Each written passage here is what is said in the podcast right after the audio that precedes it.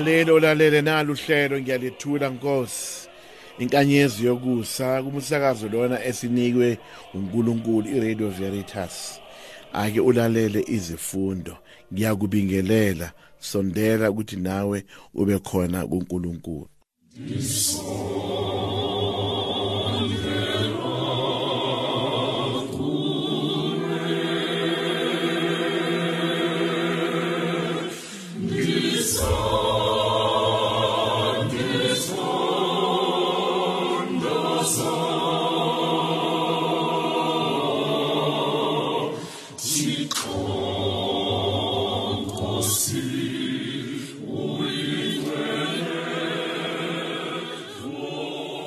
Isifundo sithathwe encwadini yokuhlakanipha.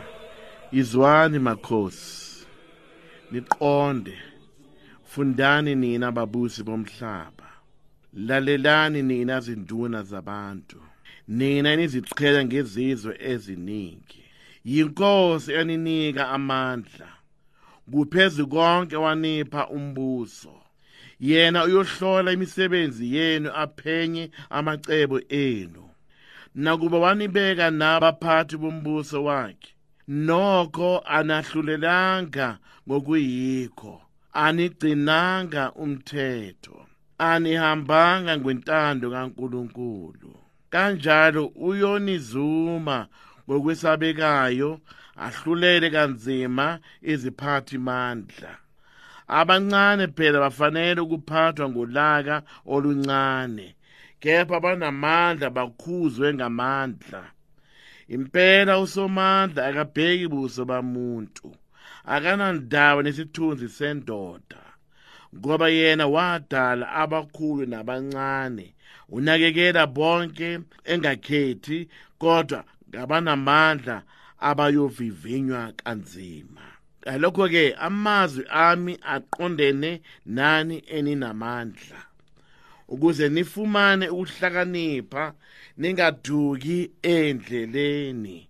Lokhu phela abahlonipha ubungcwele bayocweba nababuqondayo kabanakulahlwa ngalokho ke wamukeleni amazwi ami. Niwathande ukuze nazi indlela eyiyo. Nalo ke izwi lenkosi kabongwe uNkulunkulu.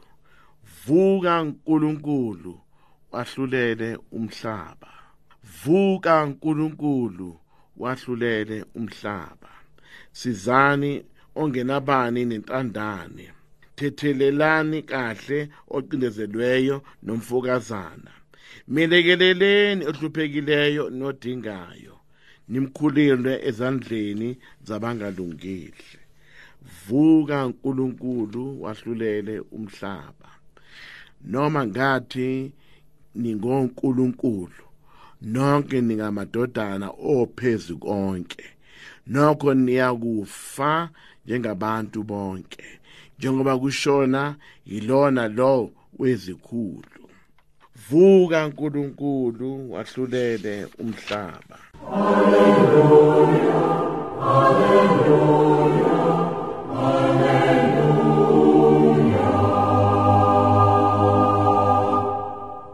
hlalani nibonga ngakho konke.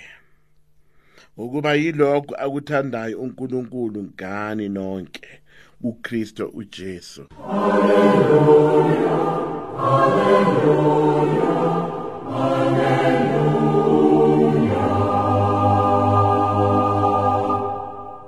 inkosi ayibe nani ibe nomoya wakho futhi.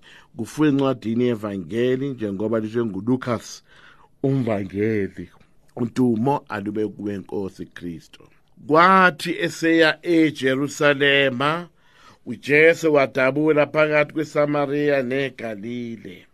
Wathi engena emzini othile wahlangatshezwa ngamadoda alishumi enechoko emikude amemeza athi Jesu mfundisi sihawukele. Esewabona wathi kuwo hambani niye kuziveza kubapriest athi esahamba ahlanzeka.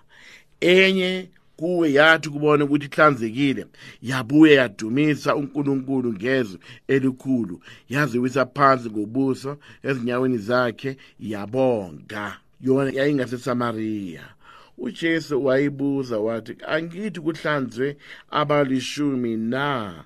Phoke abayisishagalolunye baphi na? Akafunaniswanga obuyayo abonge uNkulunkulu kuphela lomfokazi lo. Wayesithi sukuba uhambe ukhola kwakho ukusindisile nalo ke ivangeli lenkosi mawudunyiswe wena Kristo kusukela ekuqaleni uNkulunkulu esidala wasidalela ukuba sibe ngabantu bakhe nokuthi futhi gcine intando yakhe. Siyathola ezifundweni ezingcwele ukuthi uKristo naye walalela kwaze kwaba sekufeni onqamlezweni ngokuba egcina intando kaNkuluNkulu. Ngizele ukwenza intando kaNkuluNkulu. Konke sikwenzayo ukuthi ukuhlakanipha kuvela kuNkulunkulu. Nathi uma singabantu bakhe sifanele sicele ukuhlakanipha. Ukuhlakanipha isipho somoya ocwebileyo. Uthi kube khona phakathi kithi masingazethembi sithembe amandla ethu ngoba singabantu ababuthakathaka abenyama. Sidinga ukuhlakanipha kukaNkuluNkulu kube nathi. Uma sivumela ukuhlakanipha uNkulunkulu sizokwazi ekugcineni simbonge akho konke okuhle asenzela khona. Siyezwa evangelini ukuthi indoda eyodwa yabuye yazobonga uJesu ngoba ezizwa ehlanzekile. Unyaka uyaphela. Nathi sifanele sihlanzeke sibe nomoya wokubonga. uNkulunkulu kuningi asenzele khona. Ngicela kube ithuba lokuthi nawe ubukeze impilo yakho ukuthi konke okuhle uNkulunkulu akubusise ngakho mbonge ngoba bekungase ukuhlakanipha kwakho kodwa uNkulunkulu ube nawe. Mlalelo lalele ngiyabonga. Iba nekusasa elihle. Ucela isipho sokuhlakanipha sibe khona. Laba abangasekho sithi-ke nkosi baphe ukuphumula umphumulelo wafuthi nokukhanya kwaphakade bakhanyeni